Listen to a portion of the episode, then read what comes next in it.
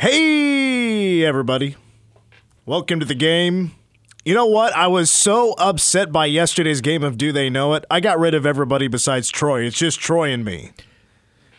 That's everybody. Save for one problem What's that? the fact that I'm firmly ensconced into this studio today. Yeah, I put Troy across the glass. He's running the board. I needed somebody to push the buttons, all right? I don't do that anymore. I did it for nine years. I'm taking a break. Welcome to the game, Mitch Fortner and Troy Coverdale. Troy's shirt says, I still call it Mile High. Are you talking about the club? Is there another name for that? no. There's a reason why this shirt is bright orange. Thank you very much. Yeah, but no blue. Oh, it's on the outline Oh, of the the, lettering. Excuse me, the trim. There is a blue version of this where it's outlined in orange as well, which I do not own. As Michael Buffer would say, trimmed in blue. Oh, I'm sorry. Uh, to borrow Pat Boland's old uh, old adage, uh, it would be predominantly orange, even though they're in navy. You're Yeah. pretty used to being over there now, aren't you? You host the morning show, and you still do morning sports. This bad boy's still a little different, though. Trying to run this show is a little different than running that one. Setups are a little different. But you're definitely more used. Oh, well, Oh, yeah. is it though? I mean, you're pushing couple buttons of, on the same. there's a couple things. of technical things. It's the same board. It's the same touchscreen. You still have the two computer monitors in front of you. It can't be that different. Little things. The, the diff- Little things. Here's the difference. The difference is, And I've not been behind it Yeah. during the show very much. You're day to day used to running the morning show. Yes. You're not day to day running the board for this show. Correct. You're usually sitting next to me, my ten o'clock or my uh, my two o'clock. Correct. Except you're over there today. Now, Sage and and uh, Big Steve have the day off, and um, Rightfully so. They have to work Monday morning. yes, they do. And um, DG is out today as well. I don't know what he's doing. Uh, as far as I checked, nothing was on fire. He hasn't given us an update on the run in he had with eighth graders at Eisenhower Middle School.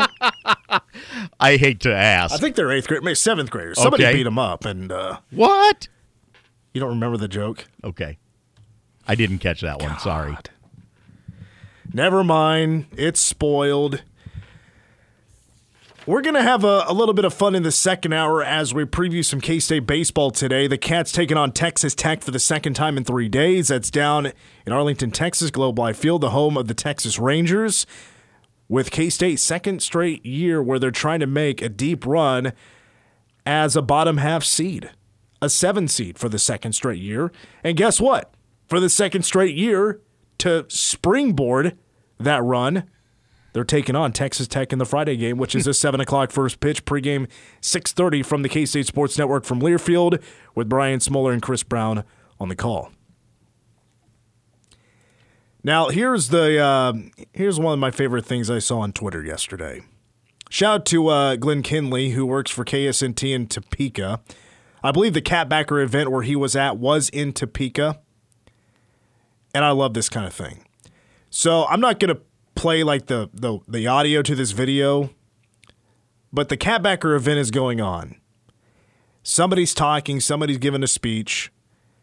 Markquis Nowell has been on, I don't know if he's been on the entire trip, but I think he's been to at least 75% of the stops. And he was on uh, yesterday's stop, which, by the way, he's wearing a lavender hoodie, lavender sweatpants. They definitely match, like they go together. And he's also wearing black shoes. That is a slick look, in my opinion. I want all, I, I, I have the black shoes. I don't have actually any lavender. I'm always late to the game. Like I say, I'm going to go get some, and then it's everywhere sold out of it. It's popular. But Markquis Nowell, obviously, he gets it for being a K State men's basketball player, but he separates and he just starts passing the ball around with this uh, little kid. They keep making hoops out of their arms, like, you know, and whoever's shooting gets to shoot in the other person's arms.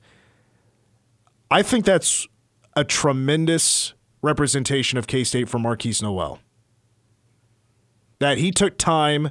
And this video, I don't know how long it is. It's 30 seconds, but it was definitely longer than that. Where he's just with this one kid over away from everybody else, besides a couple of people sitting at a picnic table, and just passing the ball around. I think that's great representation for a couple of reasons. One, I mean, I, I doubt like many student athletes at the college level, whatever, like, you know, big league, fan or something, you know, they entertain them for what they've asked for, a picture, an autograph, or whatever. But looks like this kid asked Markquis Nowell, you want to play basketball with me? And that's what he did. And I guarantee you, this kid who's probably, I'm going to guess eight, second grade, third grade, he's going to remember that for the rest of his life. And Markquis Nowell is going to be in his final year at K State this year after just one year previously. And I love that. I love that kind of stuff. I think that's what K State and K State family and being a Wildcat is all about. Like that, those kind of things. Markquis Nowell doesn't have to be a part of the show the whole time, but he just wants to interact with the fans. And that's what he did. I, I've watched this video 20 times. And it just it I'm I'm kind of I'm soft. I'm a soft-hearted person. I love this kind of stuff.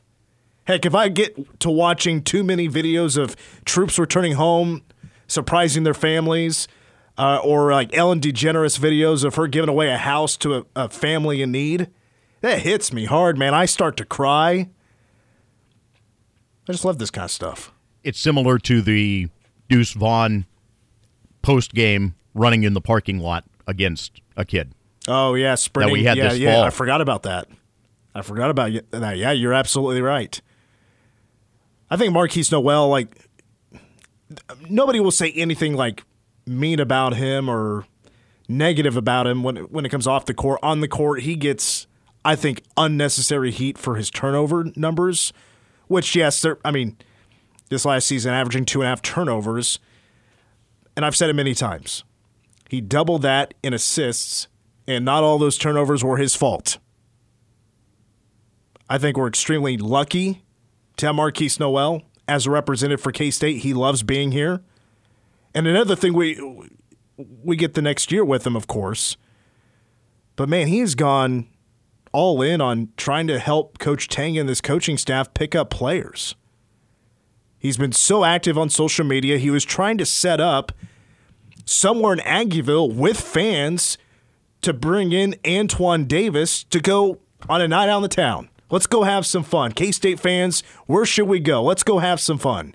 Because he wanted to show Antoine Davis the best time, what Aggieville and what Manhattan have to offer, and maybe that would cons- uh, he would then consider K State. Of course, he didn't pick K State. Maybe he had it planned the whole time. We don't know to return to Detroit Mercy. But I love the effort he puts into trying to make K State a better place. Love that about Markquis Nowell. I we are so fortunate to have that kid here at K State. I could go on and on about my appreciation for what he's done in the last couple of weeks, month, two months for K State. And this is just a late ex- example. He is trying his hardest to make his two years at K State the absolute best that he can. And thank you, Markquis Nowell, for being such a great guy. And he's really fun to talk to as well. And I, I remember at Media Day, I was like, nobody's talking to Markquis Nowell. I went up and talked to him, and he stood up, shook my hand, introduced himself. I introduced myself. And the great thing about that, I didn't have to look too far up to look into his eyes. I think he is a legit five seven. I think Deuce Vaughn, I think he's listed at five six. You know what? I think he might be five seven. But uh, that's just from me eyeballing it, you know. Sure. I'm just kind of ga- kind of gauging where uh, the eyes meet and uh, working from there. But The- I got the- a big head. The the rare person that you could look down just a hair at, just that tip of the head just a little lower. I have never in my career talked to an athlete, a male athlete, I should say, from where I've had to look down at them. that has never happened, and that will probably never, happen. Right. I understand. Now, of course, we're working with the soccer team. There's, you know, from five foot to five five. You know, there's a, a lot of them in that neighborhood. A shorter team is where you'll find soccer players. I joked years ago that I lost any ego I had about my height when I started covering women's college basketball. Because that when they started being taller than me, it's like, okay, yeah, K State will have one or two players that will be, uh, of course, depends on the year, but like sometimes they'll have one or two players. Like Sydney Goodson was the latest, that was maybe my height, five five five six ish, but it doesn't happen very often. Kindred Wesemann was a little bit taller than me. Let's see, who can I? Man, that the really what Simone Goodrich is a little bit taller. Yeah, there's not there hasn't been very many. I mean, Mittie's been bringing in these six footers to play guard, um, and then of course the bigs, you know, six two, six three, and of course Ayoka Lee six six, six seven. Mm-hmm. Yeah, I'm dwarfed by everybody, and I'm used to it. It's fine, but you know, Markquis Nowell, I've said it before. Like he he is five seven, five eight, but he plays like he's six three. He has no fear. No, and he he has he has developed the most entertaining circus shot that often to some sometimes to often often will go in. But that's the way he has to do it. If he wants to get to the hoop, he's got to be a little bit quicker because he's not going to have as much room to work with when it comes to the reach of that defender and trying to block that shot. I really enjoy Markquis Nowell. And he, eh, I said earlier, he's a great guy to talk to. Great guy, great quote. He says what's on his mind. I mean, he was all in. I think he was the first to say it. Maybe it was either him or uh, Mark Smith. Like, hey, man, we're playing for Coach Weber. We're playing for him. We don't like this negative, neg- negative things we've been hearing about him, reading about him. We're playing for him. We want him to win. It's a stand-up thing to say, in my opinion, about Mar- from Markquis Nowell. Also heard it from Mike McGuirl, of course, Mark Smith. And I did want to talk about uh, Jerome Tang's comments yesterday, kind of bouncing off of what we did say yesterday. Maybe I got a little bit ahead of myself with those comments yesterday because I was a little bit too focused on past relationships. Let's put it that way. Where I felt like we had been burned a few times. And this is just, it also just kind of stems from stories I'd heard from the past. And again, I'm not going to name any names, but there's been, you know, multiple instances. Heck, if you look up the, um, uh, oh gosh, uh, fertility U is that it? That's Futility U. Fertility futility U, and talking about Manhattan, Kansas being the middle of nowhere, hard place to bring some guys in. I've been way too hung up on that when it comes to recruiting losses, issues, and I know it's not for every guy, and I got a little bit too hung up on that. The thing is about him mentioning during the Catbackers event. Fertility U. I can't believe I said that. Futility U. So funny. Clip that one out. We got to save it. Okay. oh, boy. Okay, so going back to the Catbackers event a couple of days ago, I, I believe it was on Tuesday, where Coach Tang. I mean, the number has been getting a little bit smaller. It was just just a couple of weeks ago. Coach Tang said on a podcast, you know, they're trying to get 11, 12 guys. Now it's down to 10 you know, and I, I, you know, I brought up, you know, maybe part of that is a learning experience. It's a hard place to recruit guys, and that's Manhattan, Kansas. You know, it, I thought DG brought up some great points to us, people who have been here for years. David Garcia has lived here pretty much all his life. Manhattan is not a bad place. But for some that come from big cities, used to a lot of people, of all shapes and sizes and colors. A place like this is a culture shock and a little bit more boring than where you're when they're probably from. So yeah, it can play a role.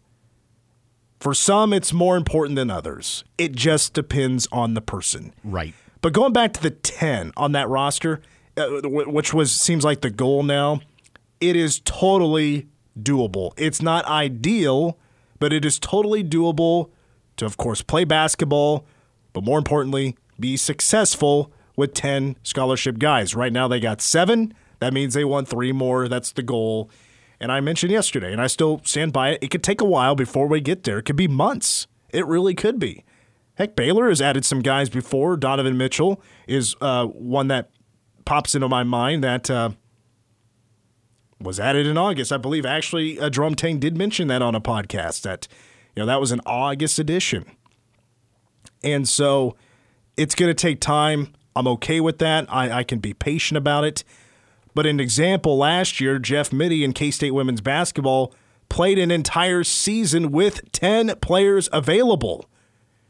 And they finished sixth in the Big 12. They went 500. That was a very difficult Big 12 gauntlet to battle through. And they made it to the NCAA tournament, won a first round game. They had to take on a team that was like number one in the country for the whole season, or up there at least in the top five the whole season long. They played them twice that year in NC State.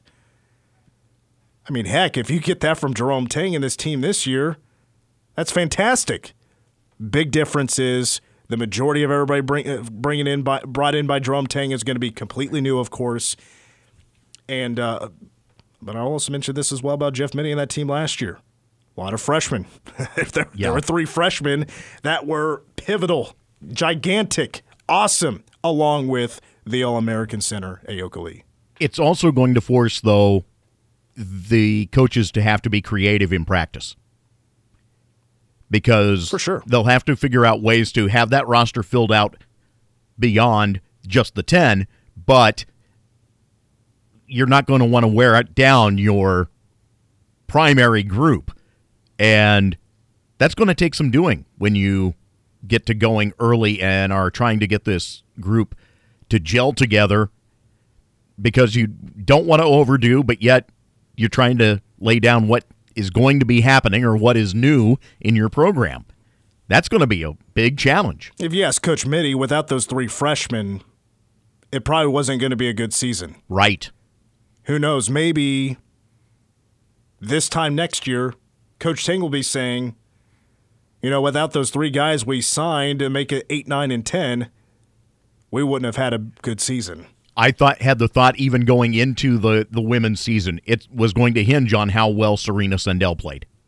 I really felt that way because you're putting her in as a freshman at point guard in a Big 12 schedule.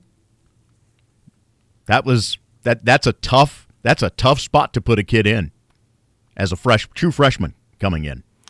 All right, let's take a break. When we come back, who knew that we had somebody here at the radio station that went to high school with a Kansas City Royal? That's coming up next. Welcome back to the game. Whiskey a go go. The Viper Room. Catching a Motley Crue show. This is the very first song they played at their very first show before that fight broke out, and then they played it again because that's what the people wanted to hear. All right, welcome back to the game. Mitch Fortner and Troy Coverdale. How about the Royals yesterday? Uh, you know what? Offensively, it wasn't pretty until the eighth inning. And I got to say, Bobby Witt Jr., maybe we've been a little bit harsh with you, but I do love the two RBI double. That was pretty nice. Make that the RBI double. And then Whit Merrifield with a couple of RBIs as well in that eighth inning. And the Royals beat the Twins 3 to 2. And despite the Royals being 15 and 28, the Twins are 27 and 18. Now, the Twins just have a game lead in the series this year, 4 to 3. But I got to say, who I was uh, very proud of the most, and he's having a good year, and he's in his fifth year with the Royals, is Scott Barlow. Two innings, he puts the team on his back. Who was it? Was it Noel Byamps? Am I saying that right, Troy? Troy's not ready to go. Now he is. Yoel Piams, yes. Anyway, Looks like Payams. yeah, he comes in, and I mean, just loads the bases. Single, single, single. Bases loaded. Someone needs to come save the day, and Scott Barlow put the team on his back. He really did. Strikeout, strikeout, ground out, out of the inning. And he goes two innings total and gets Kansas City the victory. He picks up the save. It's his fifth of the year. The win goes to Josh Staumont, who went one inning and two strikeouts. But believe it or not, guys, really the whole reason we're talking the Royals is because I found out earlier today at this very radio station, we have somebody who works here that went to high school, graduated from the same class with Scott Barlow in Los Angeles, California. Nick McNamara is with us. Thank you for joining us, Nick. Of course, no problem. Um, yeah, it's wonderful to be back. I was probably you probably may have heard me here a little bit earlier today, um, and if not, you're going to hear me at five again. So always love to come in, and I think this is my first time on this side of the mic, or I think this might be my game debut actually. Now that we, I think about it, Well, you're you're kind of uh, different when it comes to your sports interest, aren't are you not? I'm more of a hockey fan than anything, uh, which I don't know if that's kind of weird for being from LA. We have the Kings and, Uh, and the. Ducks and all, but they're very far down the list in terms of best teams. You had you grew up with the Kings. I mean, let's be honest. The Kings have been around long enough that you can be an NHL fan and be a Kings fan, and you're fine. Yeah. I'll say that. You say that, but around 2009, 2010, when I was really getting into it, they were pretty abysmal, and I would get made fun of in LA for being an LA Kings fan. So maybe not so much the goodwill that you're imagining in the LA uh, LA market, so to speak. More so among huck- hockey folks. Yeah, yeah. They're, you know, they've had a good diehard fan base out there, even in the bad years. Maybe they weren't filling it to the brim, but they were getting 90% attendance. They they were managing to have some good attendance there, even in the bad years. All the stereotypes about Los Angeles. Is there one out there that's just completely untrue? Oh, geez. Um, I wouldn't personally, my personal opinion, and you can disagree with me on this however much you want. I do not think LA drivers are the worst drivers. I hear that a lot about how LA is really bad about driving, and I disagree. I just think as long as you go with the flow, you're going to be fine. It's just a matter of whether you can keep up with the flow. I've never driven in LA, but I've noticed on the four is it the 405, the one highway that's always just jammed up. Yeah, the worst. The wor- uh, the 101's actually the worst uh, freeway out there, but the 405 is kind of the main thoroughfare for a lot of the places you want to go. So that it gets real bad. It gets real bad. Well, I was just in LA with K State baseball, and I noticed like when you finally, the, you know, the the stars, the, the cars get going a little bit. People put a lot of space between them and the car ahead of them.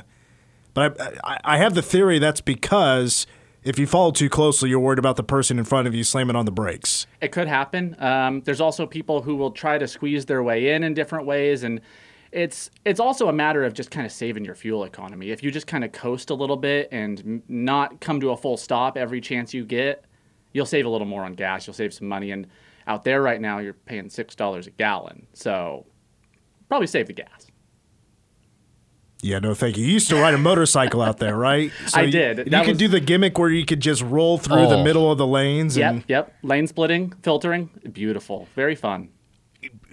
Frickin' daredevils pulling that. I'm just waiting for some idiot to open a door when they do that. Well, you got in a wreck one time, didn't you? It wasn't on a freeway though. I was. Uh, this was on a regular highway. Someone turned over a double yellow and took me out. So whether you want to or not, um, someone might make your day interesting. Right.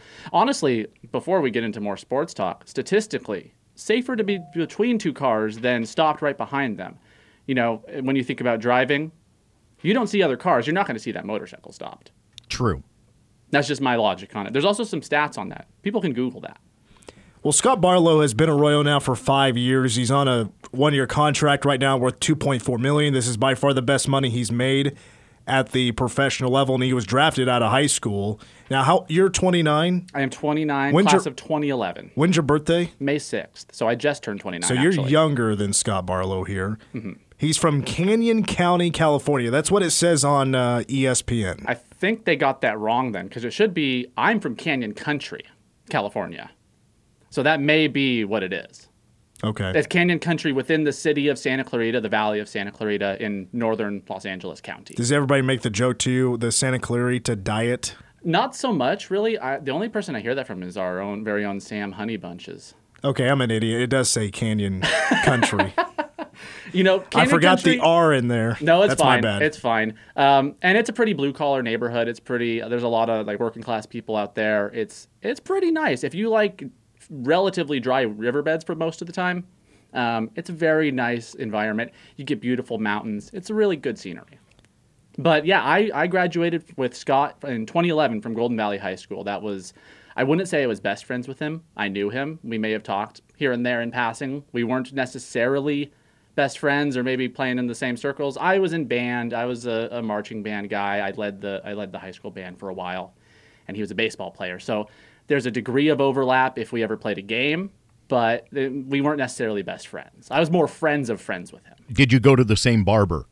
you know what's funny? Because you both have long hair, and he does have a little bit of a beard. Yours is much better. You know, it's it's really funny kind to of this Forrest Gump thing going almost. because if I was looking at photos, because Brandon, the whole reason this topic came up, Brandon Peoples was watching the game last night, and he brings up Scott saying he looks like someone from Workaholics, one of the one of the main characters, which I can see. I see the I see the resemblance a bit. I suppose you could say the same about me, but. uh he had real short hair when, when we were in high school. So it's interesting to see. And I didn't necessarily have long hair in high school either. So it's interesting to see how we've both come about to this, I guess, stereotypical California look.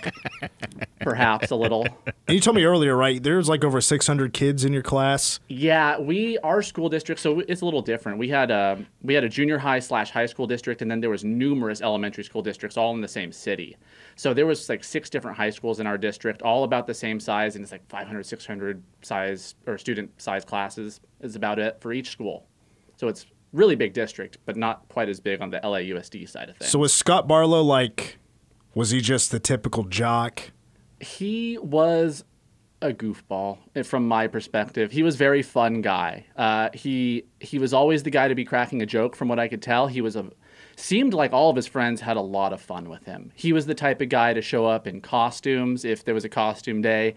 He was the type that you'd see making a funny face in a picture. Um, but he always seemed like kind of the, the center of a joke, whether it was maybe people making jokes with him or he was making the joke. But he was always he was always a real jokester type person, from what I could tell.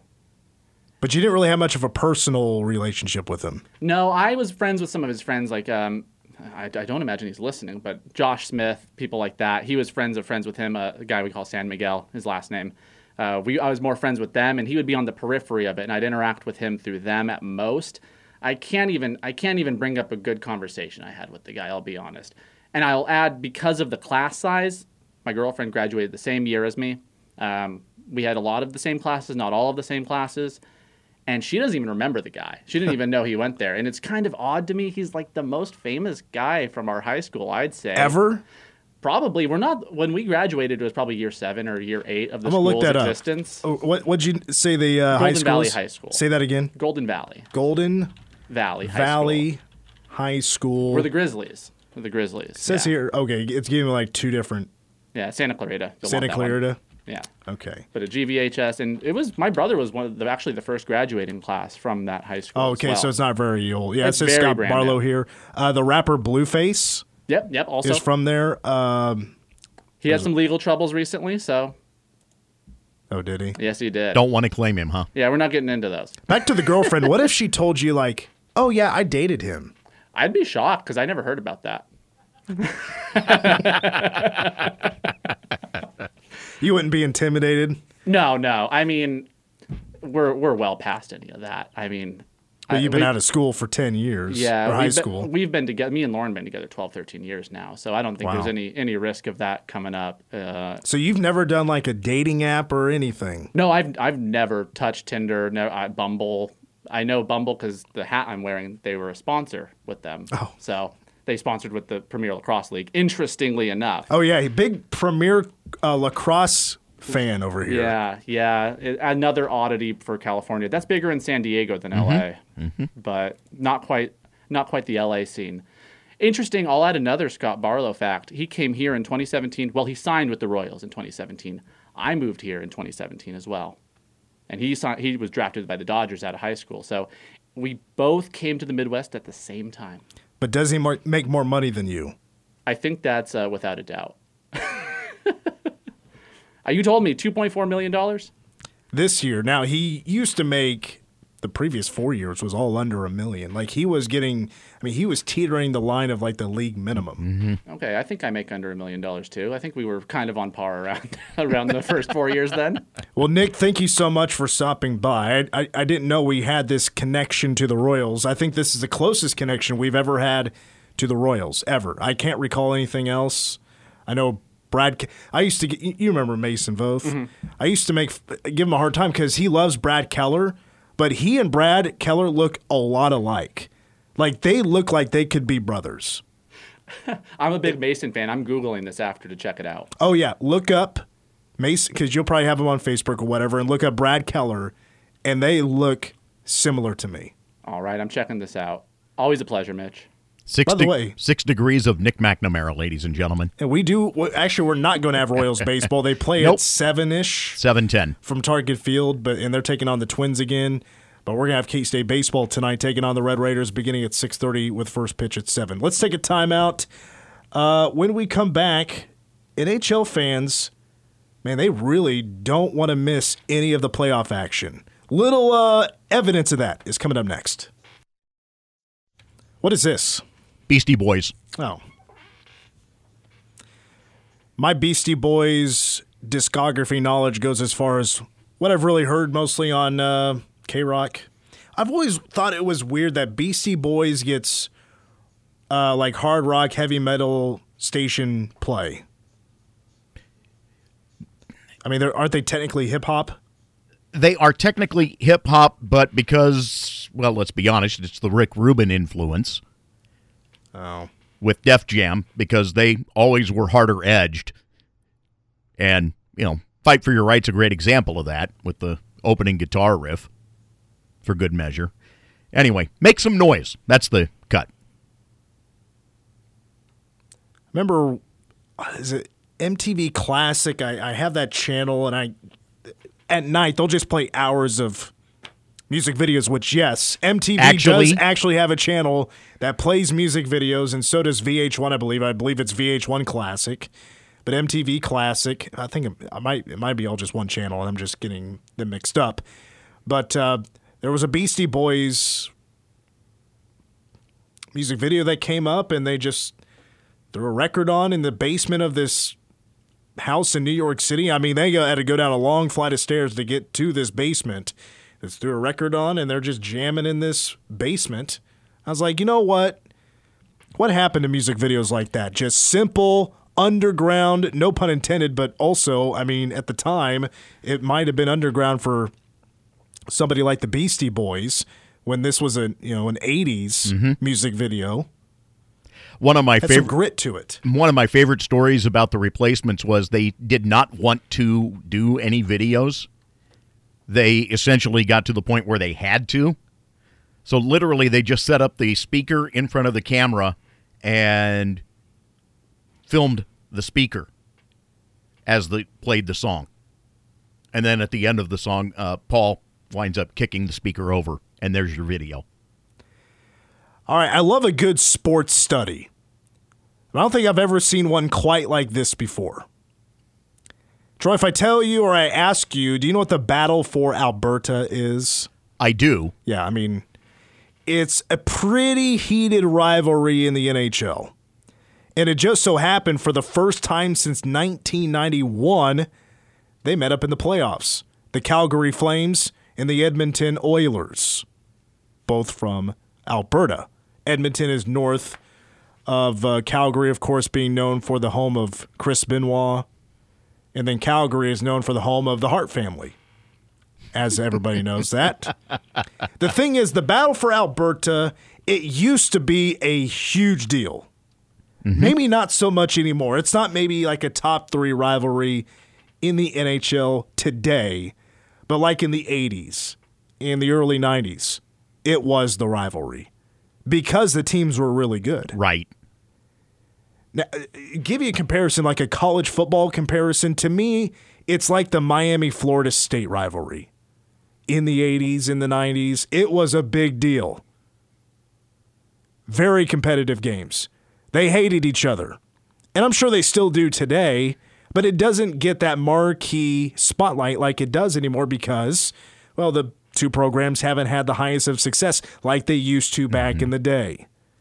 It was a much bigger rivalry a few decades ago. However, when you factor in that Calgary is the most populous in the in the province of Alberta, and Edmonton's the capital, that just adds a little fuel to the fire. Always a good civic rivalry. They met up. Actually, as a matter of fact, they finished the series last night, and Edmonton won the series four games to one. So it wasn't the most competitive series, but Edmonton knew like this was theirs to win. They're the better team, and so at least I'm pretty sure they they were the better team. They have been all season long. from my short uh, knowledge of what's happened this season in the NHL, just looking at seedings. But in the Western Conference second round, Edmonton wins yesterday's game in overtime. And my goodness, was the play by play call from the radio announcer for Edmonton just solid. McDavid created a turnover for Draisaitl inside. McDavid, his shot scores! Connor McDavid has won the Battle 5 4 in overtime. I thought I was listening to Vince McMahon for just a moment. so the result overtime victory, there was at one point, four goals were scored in like a minute and a half. It was insane. There's a utility company in Canada called Epcor. And what they did, they were super curious. Nobody asked them to do this, they just did it. They were measuring how focused the fans of Edmonton were on this game as they won the series. And so they started measuring basically water levels, how much water was being used at a certain time. And they realized that if the game was going on, Edmonton fans were not using the restroom. As soon as the period ended, it was like a slow heart rate. You see the little scribbles in the beep, big spike, scribbles again, beep, big spike. At the end of every period, it was a gigantic spike. But during the during the mm-hmm. periods, mm-hmm. even during commercial breaks, hardly at all. Edmonton fans were holding it, so they did not miss a moment of the action. I think that was pretty cool. I think we need to get those kind of scientific researches done in the United States. Maybe a little bit around here we could figure out maybe during K State football, maybe during the KU game. Right. See how we tend to do things around here. By the way, Derek Willis, the radio announcer on CFAC for the Flames. It's been since 1993 a team from Canada has won the Stanley Cup. Montreal in 93 was yeah. the last one to An do it. utter drought. It's unreal. All right, so here's what we're going to do. We're going to stay here. We're going to take our last break to wrap up the hour here in just a moment. But before we get there, it is that time of the week where we hear from Sam Honeybuns, and there's a couple of big movies this weekend opening up in theaters.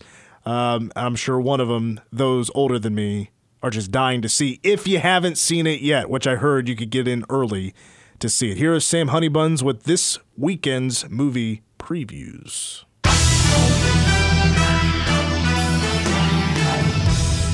I'm Sam Honey taking a look at this weekend's coming attractions. Looks like we got two great selections just in time for the long weekend. First one is not only fitting for this weekend, but also is a longly anticipated movie after three years worth of delays.